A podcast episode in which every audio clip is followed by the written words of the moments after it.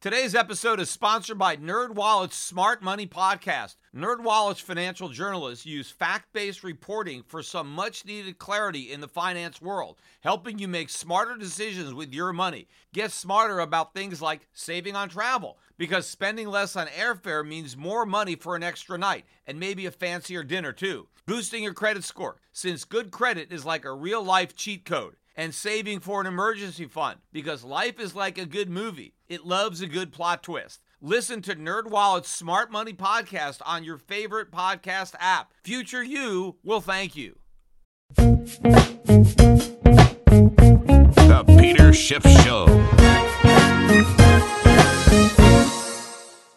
The Dow is continuing to rebound this week, up 148 points today, 25,702 was the close. And in fact, the Dow would be higher if it weren't for about an 11% decline in Boeing so far this week. In fact, I'm going to talk on this podcast about the controversy surrounding Boeing and their 737 MAX 8 aircraft.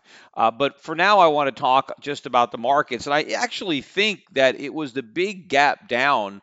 Uh, on Monday morning, where Boeing uh, first, uh, you know, reacted to the news of the of the crash of their of uh, of their plane, and the Dow was down better than 200 points. All of it, uh, the big drop in Boeing, and I think traders looked at that news as a opportunity to buy into the recent dip.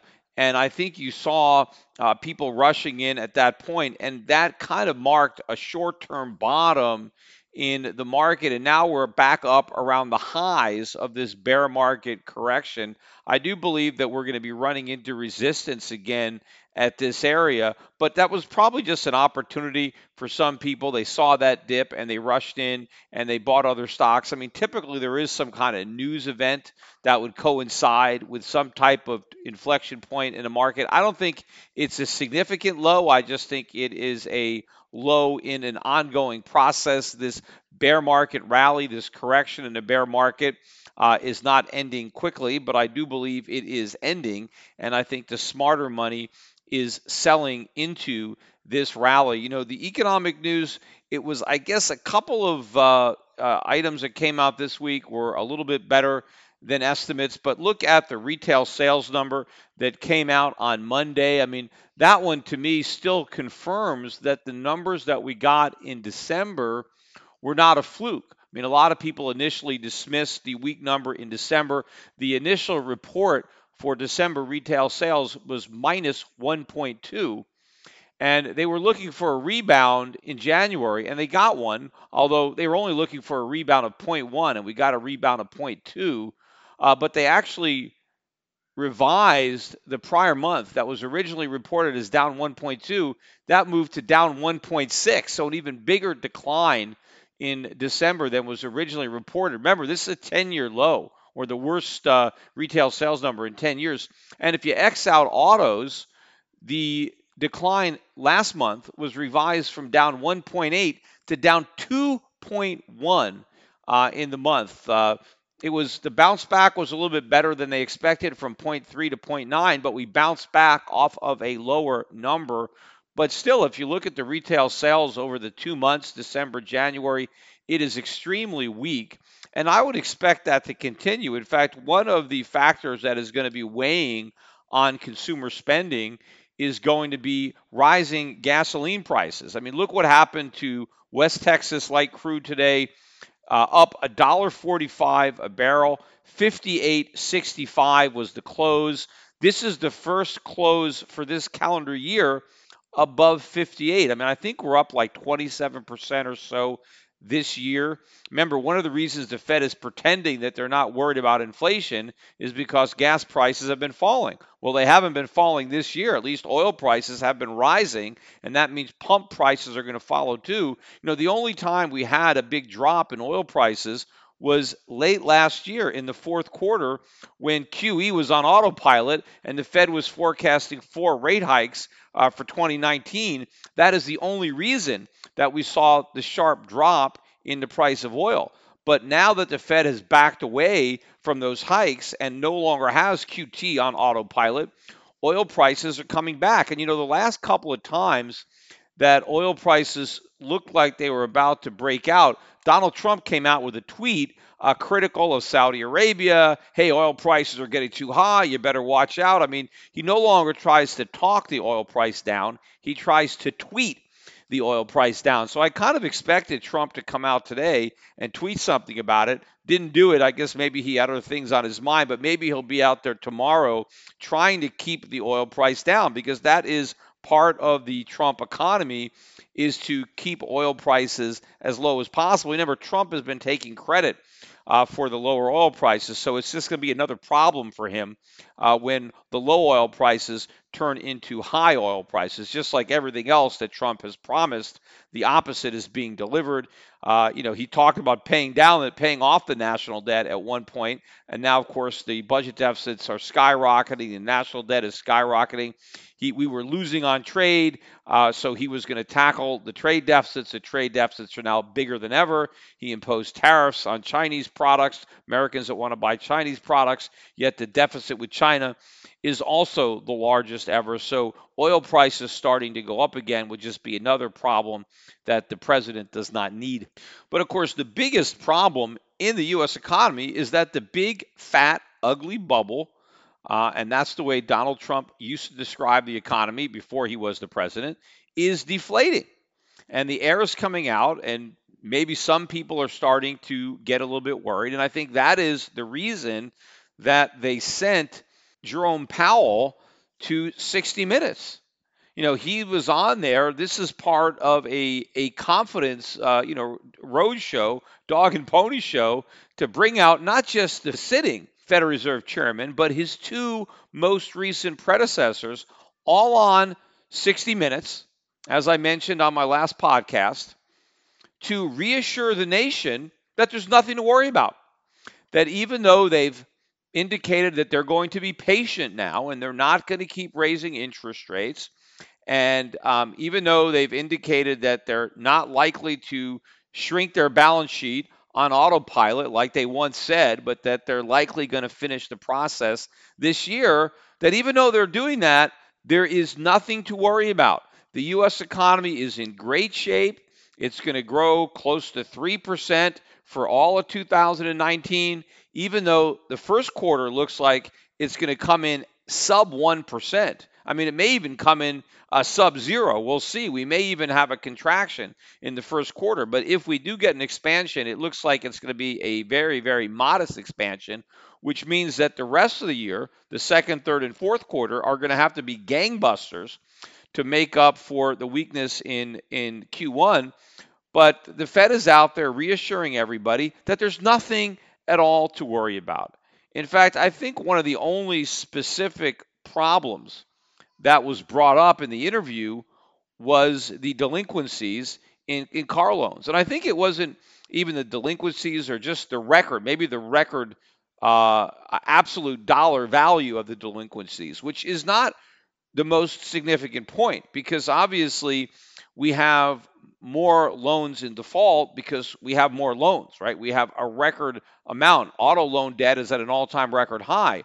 So you would expect that delinquencies would also be at an all time record high. But what you wouldn't expect is the delinquency rate to be at an all time record high. That is the percentage of the loans that are delinquent. And delinquent means you haven't made a payment in three months or more, right? So you just didn't forget to make your payment. You're talking about somebody who hasn't made a car payment three consecutive months, right? That's not an oversight. Those payments aren't being made because the guy can't afford to make them, right? And the fact that the rate of delinquencies is at the highest it's been in 10 years is very significant because 10 years ago unemployment was 10%. It, would make sense if people don't have jobs, right, and they don't have incomes, well, then maybe they don't have the ability to make their car payments. Remember, so many Americans live paycheck to paycheck. And if you're unemployed, you don't get the paycheck. And so maybe you can't make your car payment. But if unemployment is just 3.8%, which is the official rate that Trump keeps bragging about, why are delinquencies as high now as they were when unemployment was 10%? And if people can't make their car payments now while they have jobs, what happens in the next recession when they don't have any jobs? So Powell was asked about this. Is, is he concerned And he really just brushed it off, number one, by alluding to the fact that, well, you know, we have, you know, record amounts of debt, right? So you would expect to have higher delinquencies without addressing the key uh, aspect of it, meaning the delinquency rate, not just the level of loans that are in default. But then he said, well, you know, I guess it just goes to show you that this widespread prosperity that we've been enjoying is not reaching everybody which I thought was a bit ironic if you think about it, because if the prosperity was widespread, well, then it would be reaching just about everybody, right? Isn't that what widespread means? that it's spread wide over the country. It's like everybody is enjoying this prosperity. I mean, the reason we have the problems that we do when it comes to people paying their auto loans or their student loans or even credit card debt is because there is no widespread prosperity. There is some prosperity, but it's very narrow. It isn't widely spread out. It's concentrated among people who own a lot of assets, people who benefited from quantitative easing and artificially low interest rates, people that have stock portfolios or other investments that benefited from the Fed's monetary policy. But ordinary Americans who are just working for wages and have been living paycheck to paycheck, they've seen their standard of living go down. The cost of living has been going up uh, faster than their nominal pay increases. And so they are uh, going deeper and deeper into the hole. But that was basically the only real domestic problem that was brought up. In fact, Powell was asked point blank, you know, what are you worried about? You know, what do you see that concerns you about the U.S. economy? And basically, he didn't see anything.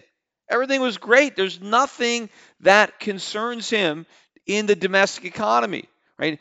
I mean, not the record amount of debt, right? Not the record budget deficits that are spiraling out of control, even when the economy is growing.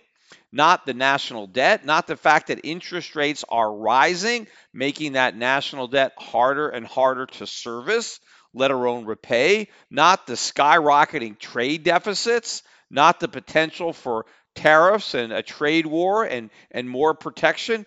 That doesn't worry the Fed chairman. He's not worried about um, the housing market. He's not worried about the auto market. He's not worried about underfunded pensions uh, in the private sector, in the public sector. He's not worried about massive amount of debt in corporate America and all the uh, you know junk bonds or bonds that are barely above junk status that are likely to be downgraded uh, to junk bonds over the coming years. He's not worried about the municipalities and the states that are loaded up with debt, you know, or individuals. I mean, there are so many things that you should worry about, yet Powell isn't worried about any of them. Nothing, right? Obviously, he can't be this clueless. I mean, he's just there to paint a rosy picture to try try to engender confidence that all is well, right? Because the Fed has to come up with an excuse as to why it stopped its normalization of interest rates. Remember, I always said that the Fed was going to stop raising rates at some point once they started. Granted, they were able to get a lot more rate hikes in than I first believed. And again, I think that's all because of Donald Trump. You know, had Trump not won, I think it would have been one and done. I think I would have been right on that. I think the Fed would have stopped after its first rate hike and we'd already be back at zero. We'd already be doing more QE because we'd already be in the recession. Uh, so Trump enabled the Fed to get a few more rate hikes in than I believe, but now the Fed has stopped. But I always said that the Fed was going to look for an excuse for stopping because they couldn't tell the truth. They couldn't say the real reason they had to abort uh, their campaign prematurely. So they had to come up with an excuse. And the excuse is weakness in the overseas economies, weakness in Europe, weakness in Asia, fears over Brexit, right? Everything that worries Powell is something that's happening abroad. See, nothing worries him that's happening in the U.S., which obviously can't be true unless he's completely incompetent. So he is out there to lie to the American public on 60 Minutes, which obviously is a show that a lot more people watch, uh, you know, than CNBC or something like that, where he, you know, they may normally show clips. So he's trying to reach a broader audience by going on 60 Minutes and telling everybody that there's nothing to worry about everything is great. In fact, it wasn't just Jerome Powell who was on 60 Minutes, it was both of his uh, predecessors. Janet Yellen was there and Ben Bernanke, and they were all saying how great everything is, right? They, we brought out three Fed chairmen to make sure that we know that there's nothing to worry about, that the Fed stopped raising interest rates and they're patient, not because there's anything you know wrong in the U.S. economy. It's all because of some problems overseas. And you know the, the Fed just wants to be patient just to make sure that whatever illness is happening else abroad that we don't catch it, right? You know, that we don't get infected by their problems because they don't want to admit that the real problem is in America. We can't raise rates because we can't afford it, because we have too much debt thanks to the Federal Reserve because they kept interest rates so low for so long. We borrowed so much money that it's impossible to normalize interest rates because we have an abnormal amount of debt.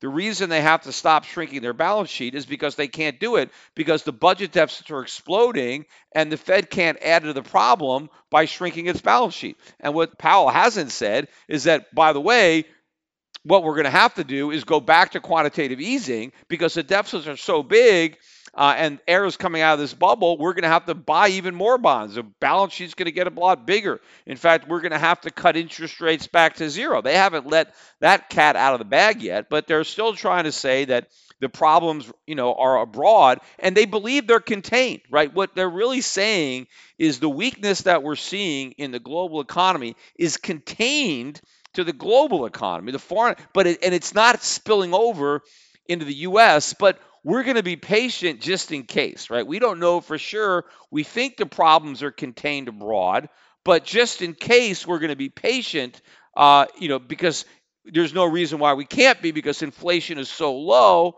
Uh, there's no reason that we have to be aggressive when we could just, you know, be patient. Even though we don't think anything bad is going to happen, we're going to be patient just in case. And you know, it's all very reminiscent of the attitude that the Fed had to the subprime mortgage crisis. Because remember, when the subprime crisis uh, first emerged, everybody was surprised by it. Of course, I was waiting for that. I had been warning about it for years. But when the crisis first hit, the the common theme, and it was everybody from Ben Bernanke at uh, at the Fed all the way on down, everybody was saying that nothing to worry about because the problem is contained to subprime, right? It's it's not going to spill over or infect the broader mortgage market. The prime mortgage market is fine. It's only this small sliver of mortgages that we call subprime.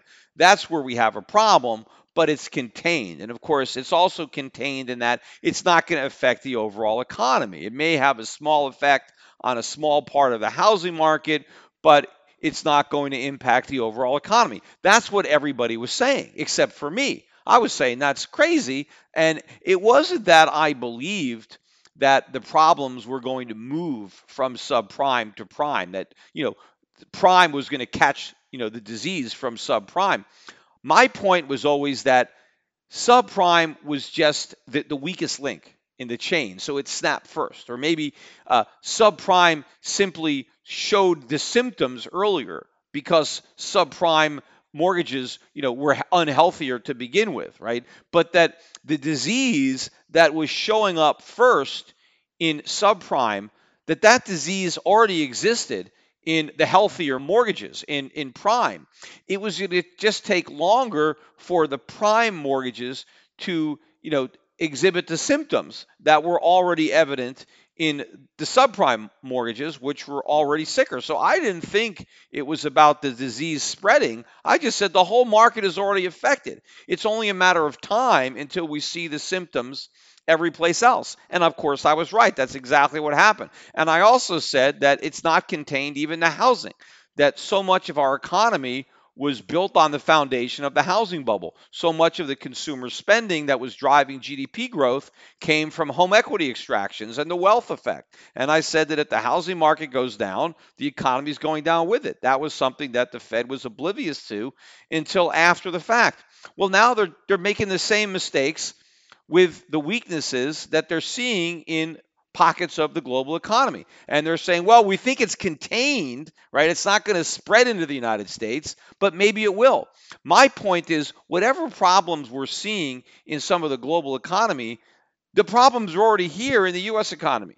It's just that the problems are rising to the surface a little bit faster, or those are the problems that the markets for now are fixated on, and they are actually ignoring uh, a lot of the larger problems that are taking place in the U.S. In fact, a lot of the, the weakness that we've seen abroad is a result of the tight monetary policy at the Fed at the end of last year when the Fed was talking about autopilot QT and all these rate hikes that were coming.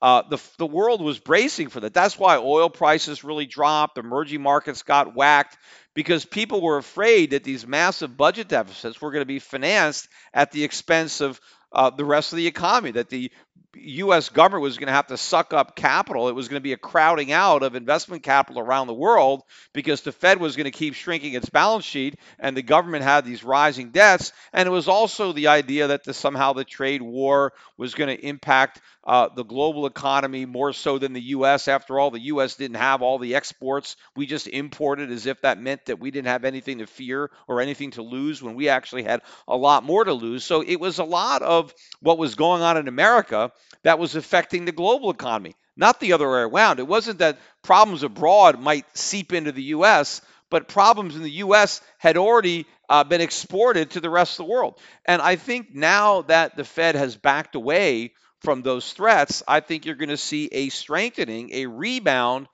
in the global economies, which ironically is actually the worst thing that can happen to the U.S. economy. You know, there's an old saying again be careful what you wish for.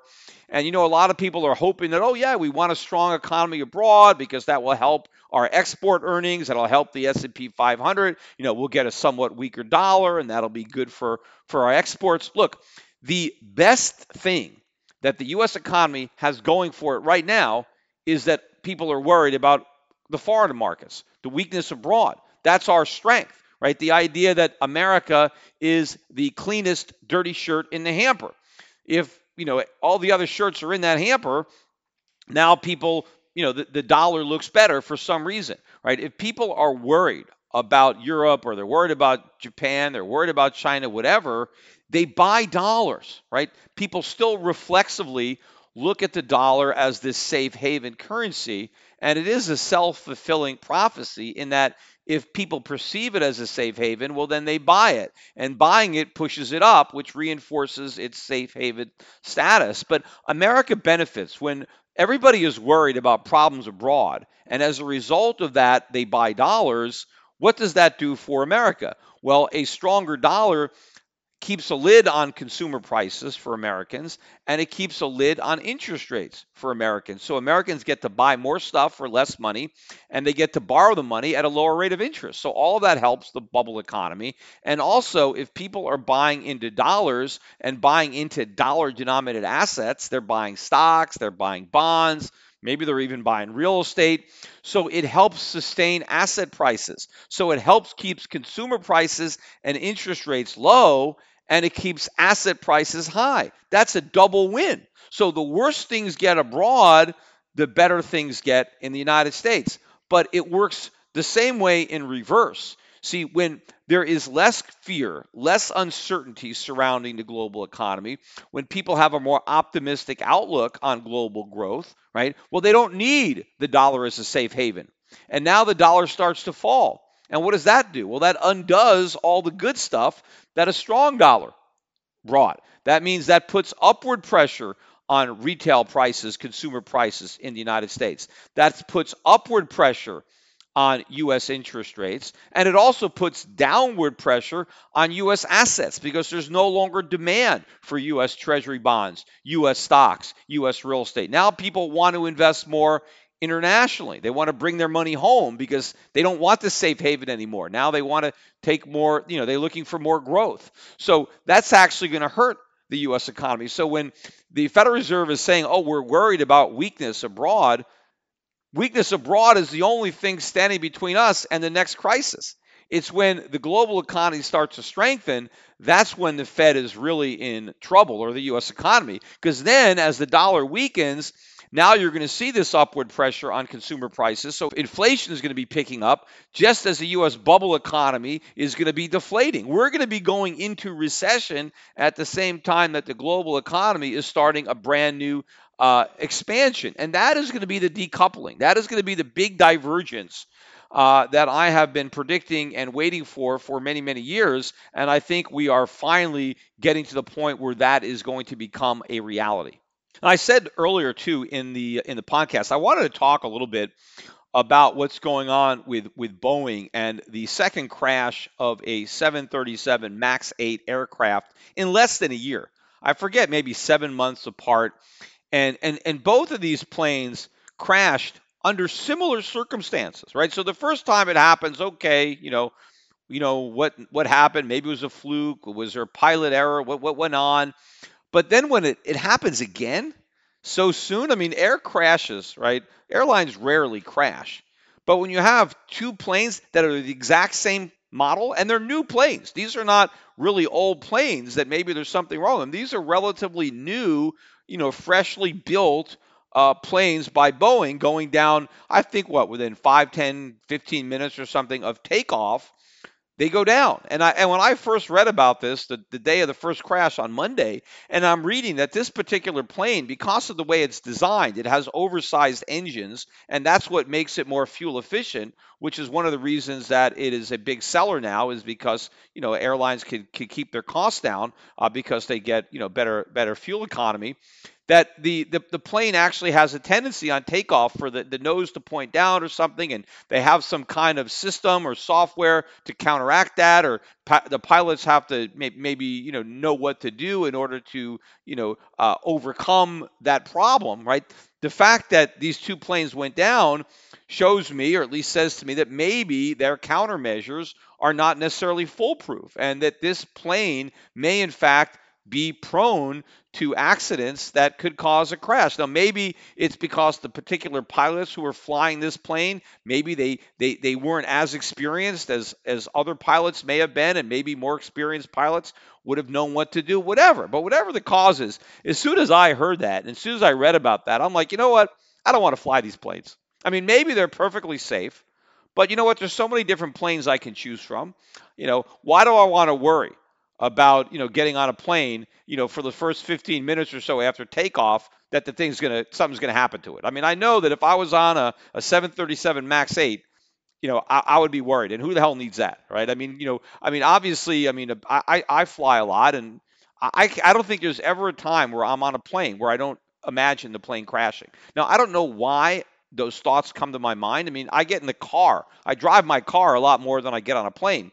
And I never think about getting in a car accident, even though, you know, a car accident is far more common, right? I'm far more likely to get into a car accident and die, you know, driving to the airport than I am getting in a plane crash and dying, you know, when I'm traveling. But for some reason, you know, those thoughts go into my mind, not to the point where I, I'm legitimately afraid that the plane's going to crash, because I know statistically, you know, I mean, I probably I have a better chance probably of winning the lottery than being on a plane that crashes. But I think just the idea of you know of of a plane going down, I think it's you know it's so traumatic. Not that you know when the plane crashes, I mean it's probably instant death, so it's probably not painful. But what you worry about is you know the time it takes from when you see the plane going down to when it hits the ground i mean you're alive and you're thinking and you know all the thoughts that have to go through your head it's very scary to imagine yourself in that situation. So if you know there's a plane that you know maybe there's a tendency maybe there's something wrong right i'm not going to fly the plane. And I remember, you know, similar problems, you know, with DC. I remember the DC 10s got into trouble a while ago. People were worried about them. There was an Airbus, I forget the number, that people were worried about at one time. And so all of a sudden, so now we have the Boeing uh, 737. And so I'm just like, you know, I'm not going to fly that plane. And, you know, and, but all of a sudden, you know, a couple of countries, I think China, you know, a few other foreign countries right away uh, banned the flight or grounded the planes in some other countries, but the, the FAA was resisting it, right? You know, up until today. Today, just before I did this podcast, uh, Donald Trump came out and announced that he was grounding all these planes, not only the MAX 8s, but the MAX 9s. I didn't even realize it was a MAX 9 until it was part of, of, of the grounding.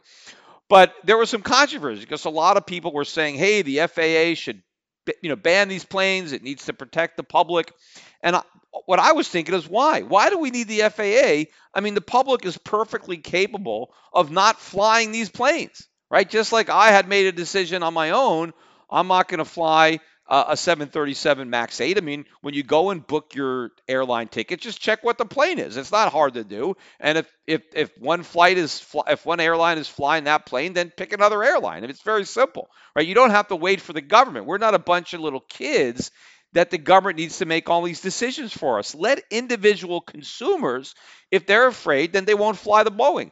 And if enough people start canceling their tickets, they don't want to fly, then the airlines are just going to ground them on their own. I mean, they're not going to let the planes fly around empty, right? I mean, so if people don't want to fly on these planes, then they're not going to fly them, right? And again, either the individual consumer is going to make the decision that he doesn't want to fly on the Boeing 737 MAX 8 or the airlines themselves. Look, as, as much as individuals don't want to be in a in a plane crash, right?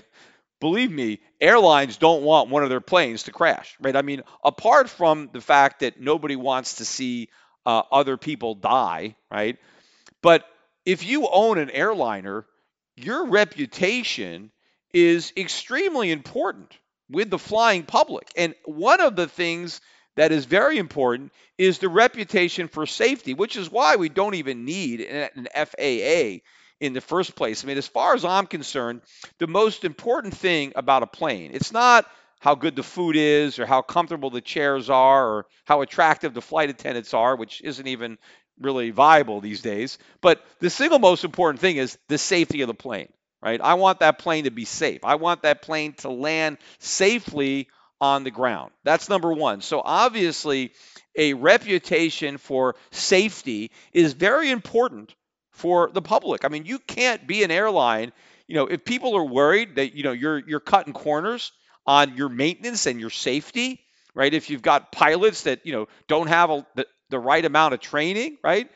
No one's going to buy tickets. These airlines aren't going to be in business.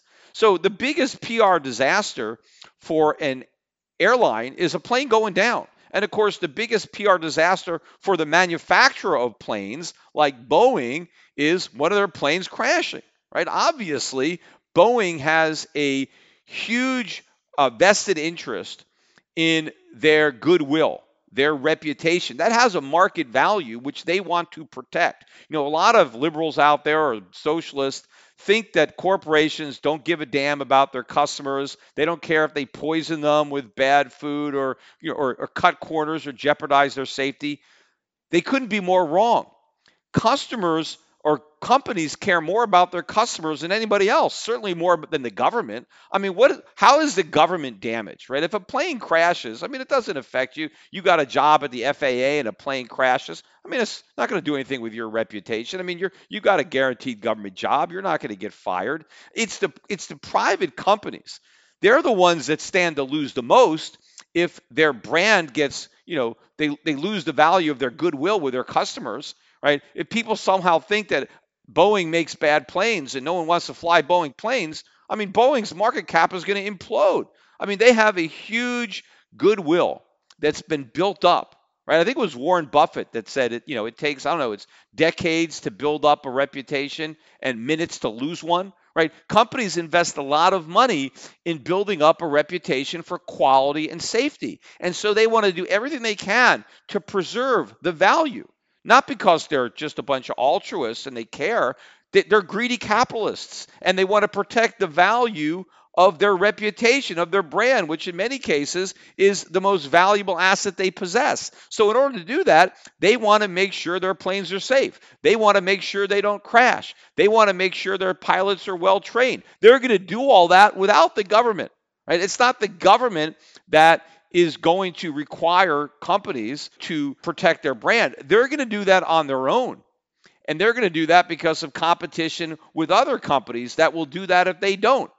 And of course, without the FAA, you know, you could have all sorts of third-party consumer reports that go out and inspect these things and and and put out their own recommendations. Who's got the best planes? Who's got the best trained, uh, you know, flight crew and and and best mechanics, whatever. So we don't even need the government. The fact that so many people were waiting for the government to ground these planes. The government doesn't have to do anything. We are individuals. We can decide for ourselves. Do we want to take a chance and fly on a 737 MAX 8? or not. Now, I mean, is it just a coincidence that these two planes went down under similar circumstances? Maybe it is.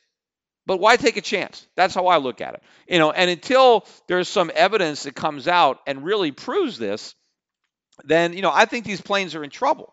You know, and you know maybe you know maybe Boeing's going to have to you know scrap these things and you know come up with a different design. I don't know, but we don't need the government telling us what to do. We don't have to wait for the government. Individuals can make a decision not to fly the planes, and uh, the airlines can make a decision not to fly them.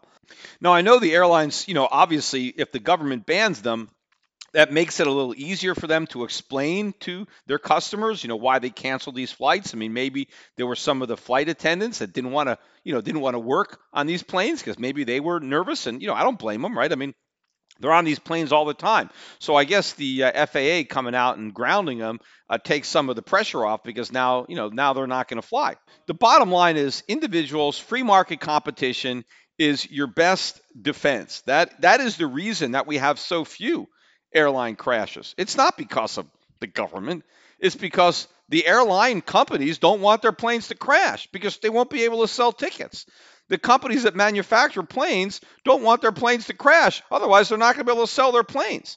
That is your best defense against crashes. It's not government bureaucrats who really couldn't give a damn about anything because they have nothing on the line and are probably, you know, very susceptible to bribes and kickbacks and stuff like this.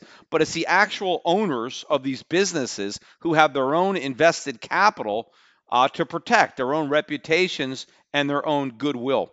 You know, now that I'm talking about bribery and things like that, I got to talk a little bit about this uh, college admission scandal uh, that is a big, big story, right? Uh, over 50 people indicted uh, basically for this scam where, you know, wealthy people were able to pay a- an individual who had a lot of influence or had a lot of connections at universities, uh, mainly with uh, coaches, people that were, uh, you know, in athletic department, where they can dumb up phony athletic scholarships, or not necessarily scholarships, where but the coach or something would would let the admissions board know that hey we really like this guy because he's you know he, he you know he could he's good at a particular sport that I need and so that would give the applicants you know that would make their application more likely to be accepted if there was a coach that said yeah I want that guy for for my team but also they he had uh, individuals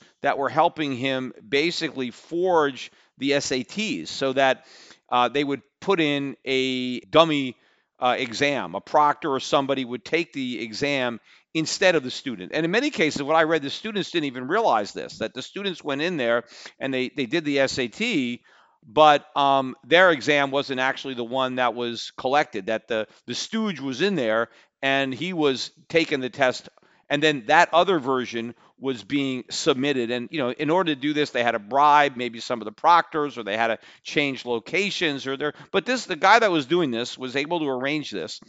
And people were paying large sums of money. In fact i read one one couple i think paid as much as a half a million dollars uh, to get their kids into. I think this one was was USC, which really it shows you. I mean, when I was uh, in in California. I mean, it was a lot easier to get into USC. It wasn't that big a deal. I mean, anybody that paid the tuition. I remember when I went to the the football games. I was at Cal, and when we would play USC, everybody would take credit cards in their in their hand, and you would kind of wave the credit cards in the in the air, basically acknowledging that yes, the only thing you need to get into USC is the money to pay the tuition. Uh, but apparently now that's not enough. Apparently it's a lot harder to get into USC.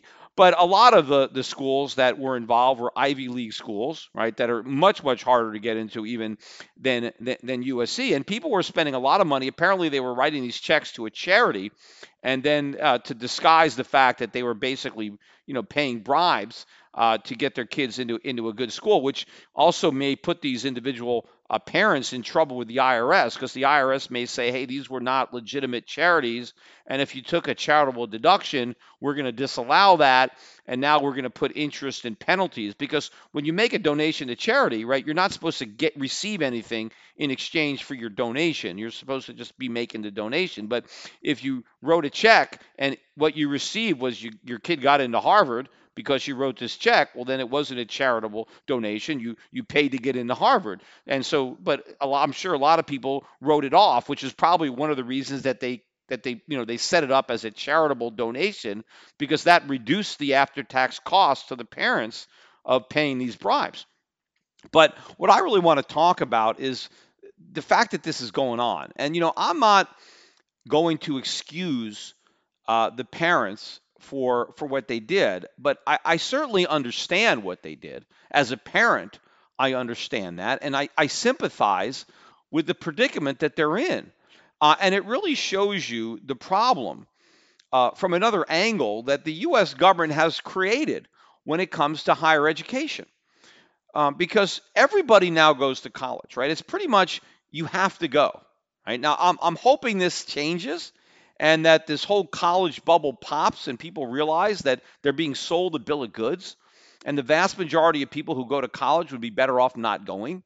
And I would love to see a situation where more and more employers recognize how college degrees basically mean nothing and start looking for more effective ways to screen their job applicants other than did you go to college uh, so people can actually take advantage of uh, the internet and all the tools that are at their disposal to actually learn stuff on their own instead of just getting a degree right just spending five six years in college uh, to basically buy what amounts to a worthless degree.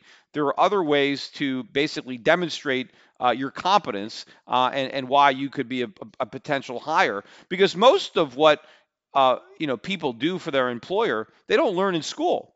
They, they learn it on the job, right? So what the employer is just looking for in a college grad is well let me just screen my applicants at least you know let's not look at the people who didn't go to college because they expect that the college grads are you know at least a higher level of competency and would be more easy to learn and absorb the information uh, that they w- w- would be teaching them on the job but it's a very expensive way uh, to show that but the, the problem is now with everybody going to college what matters is that you went to a great college, right? Because that's the way you can differentiate yourself, right? When hardly anybody went to college, when a high school diploma actually meant something, right? Which means nothing now. At one time, just having a high school diploma was, you know, was evidence that you were competent, that you graduated high school and you actually learned something. Because back then, people who graduated high school, you actually had to learn something to, to pass.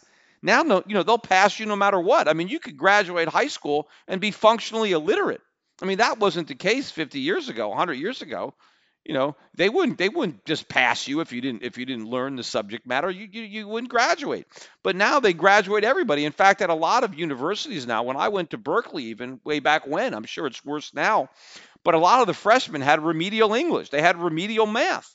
I mean come on. I mean if you couldn't learn this stuff by the end of your 12th grade why even go to college? I mean it's nonsense. And i'm sure again it's it's, it's even worse now but so everybody graduates high school means nothing so now everybody has to go to college. And of course, everybody goes to college because the government subsidizes everybody to go. Right? The government loans you the money. First, they guaranteed your loans, but now they just give you the money. They loan you the money so you can pay these inflated tuitions. And so everybody goes to college. And so, based on supply and demand, just having a college degree doesn't mean anything. It means less than what a high school degree used to mean. So, how do you differentiate yourself? You go to a top notch school, right? You go to an Ivy League school. Well, everybody wants to go to those schools now. So the competition is ferocious. I mean, I don't even think I could get into Berkeley today. You know, it's a lot harder to get in now uh, than it was when when I got it. I don't. I mean, my my SAT scores were nowhere near what would you would need to get into that school today, right? I don't think my GPA. I mean, I think now pretty much I mean, a 4.0 isn't even enough. You got to have more than that because you have to have a lot of courses where you can get more than a four, right? You have to have these advanced placement courses or a lot of honors or stuff like that. And you, you almost got to ace your SATs, right? Because not only is there so much competition now to get into these schools, but you have the schools also, you know, making it easier for certain individuals to get in, right? They they they lower the hurdle, they lower the bar if you're a minority, right? If you're African American or if you're Hispanic or if you're Native American or maybe if you're coming from certain zip codes where there's, you know, uh, relative lower income uh, people, right? I mean, they're trying to supposedly get a broad, diverse college population and making it easier for certain groups and certain people to get in. And so that means that the slots uh, for people who don't fall into those groups are, are smaller and smaller. And then, of course, also if you're an athlete, right? If you if you have a if you're very good at a particular sport, well then they'll they'll make it easier for you to get in. So, but those athletes are taking up slots, and so now there's fewer available for people who aren't athletes and who aren't in a minority favored group, right? That's getting preferential treatment. So if you're just a typical white guy from an affluent community, I mean, unless you've got great. I mean, you've got 1600 on your SATs. I mean, you got four point whatever on your GPA, and you've got great extracurriculars. Unless you've got that, or you have some great connections somehow. You've got personal friends on the admission board, or you know maybe you're you know you're you're you're a legacy. Your father went to the school, your grandfather went to the school. I mean, unless you got some kind of special in, you've got no chance, right? If you're just your typical white guy from an upper income family without the connections and without the athletic, you're, you're not getting into one of these top schools. And I can see the frustration, especially with the parents, because parents always want the best for their kids. And they may feel somewhat guilty. Hey, if I didn't have as much money if I, as I did, if I we didn't live in this affluent community, maybe it would be easier for my kid to get into one of these schools. But because I'm very successful and because I, you know, I live in a, an expensive zip code and because I'm white, whatever, my kid can't get in. Well, all right, well, maybe I have to pay this bribe. Maybe this is what I have to do. Maybe we have to uh, cheat on the exams. That's the only way I can level the playing field for my kid. Right, so my kid, you know, because he doesn't qualify or she doesn't qualify for any of these other special treatments. So this is what I got to do in order to level. I could see the pressure uh, why why people are doing this. And of course, you know, I'm sure once these kids get into the school, they probably do fine, right? I mean, I mean that's the problem too. Is now once you get into a lot of these schools, it's not that hard.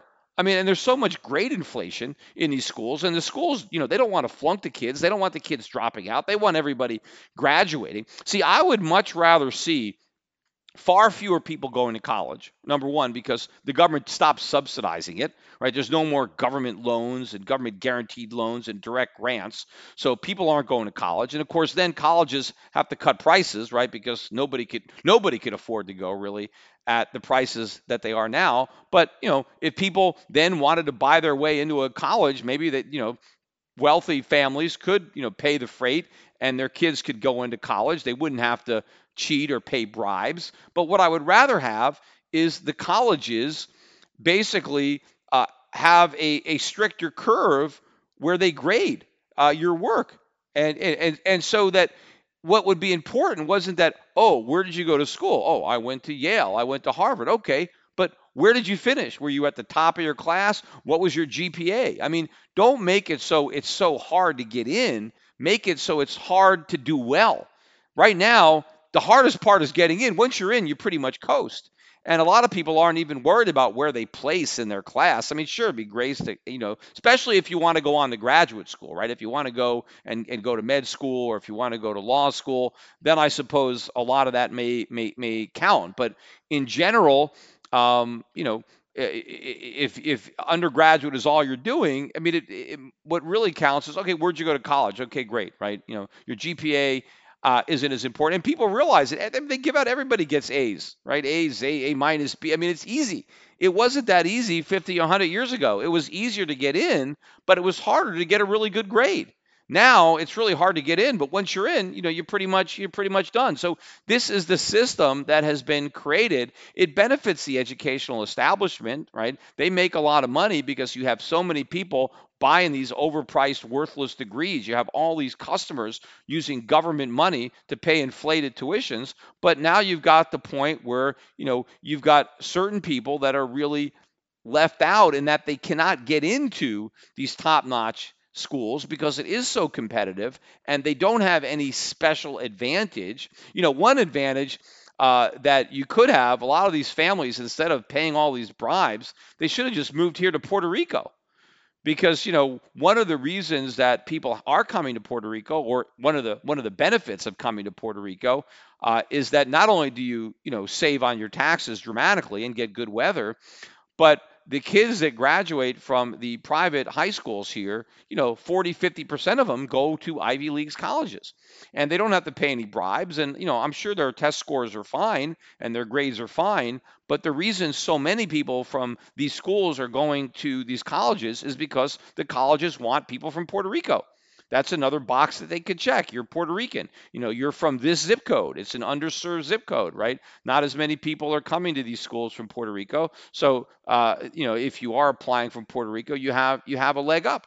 So that's another reason if you are, are thinking about relocating here, uh, that's another reason to do so. But again, the reason I wanted to, to bring this up is this is all a creation of the government, right? The government's subsidy of education, driving up the price, driving up demand, and then all of the uh, affirmative action programs and all the, the legal and the lawsuits and all that basically has driven uh, certain parents to do things that they know are wrong right? But they're doing them anyway because they love their kids and they want the best for their kids. It's like you know the the classic example of somebody steals food because you know they need to feed their family. I mean yes they know that stealing is wrong uh, but then again the, you know their family is starving so that they stole and you know, th- this is not about starvation, but you're talking about parents who love their kids, who want the best for their kids, and they know that in today's society, kids have to go to a top-notch school, and their kids aren't getting in, and so they're they're doing what they can